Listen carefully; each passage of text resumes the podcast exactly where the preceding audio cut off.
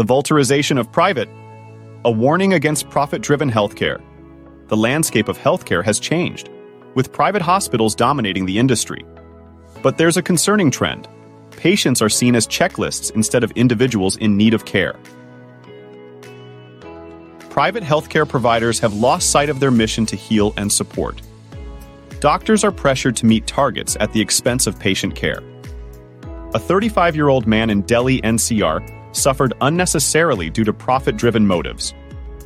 Misdiagnosed with cervical issues, he underwent unnecessary tests and treatments that drained him emotionally and financially. Approach private hospitals with caution. Doctors view patients as sources of revenue. Seek multiple opinions before committing to a healthcare provider. 1. Excessive tests and treatments. Question the necessity of each procedure and seek a second opinion. 2.